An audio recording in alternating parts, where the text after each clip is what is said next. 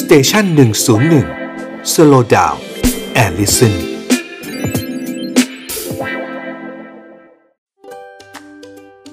อย่างแอนสตองกับหมอต้น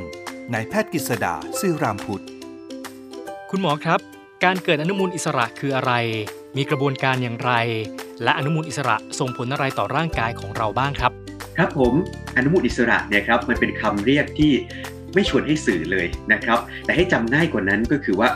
มันเป็นสิ่งที่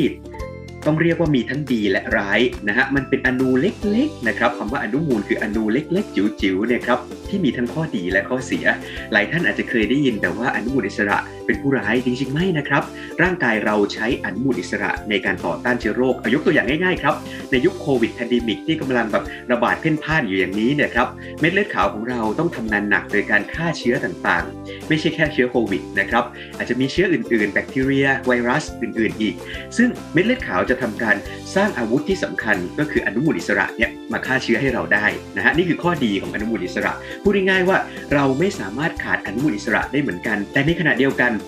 ถ้าอนุมูลอิสระมีเยอะไปนะครับมากเกินไป มันก็จะทำให้เกิดผลเสียขึ้นมา เช่นทำให้เกิดความเสื่อม ความแก่นะฮะ มันอาจจะอวยยศให้เรามีริ้วรอยตามผิวหน้า หรือว่ามีรอยที่เรียกว่าเป็นรอยสกุณาบาทาหรือเท้าตาก็ได้นะฮะ ซึ่งพวกนี้เนี่ยเป็นสิ่งที่สามารถเกิดได้จากอนุมูลอิสระ นอกจากนั้น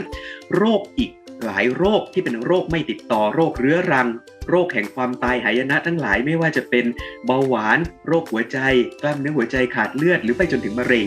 นะครับ เหล่านี้เนี่ย เกิดจากอนุมูลอิสระได้ทั้งสิ้นครับ เพราะฉะนั้นโดยสรุปก็คือว่าอนุมูลอิสระเป็นสิ่งที่จะเกิดได้ในตัวเราก็ได้นะรอบตัวเราก็ได้เกิดได้ในทุกลมหายใจที่เราหายใจเข้าไป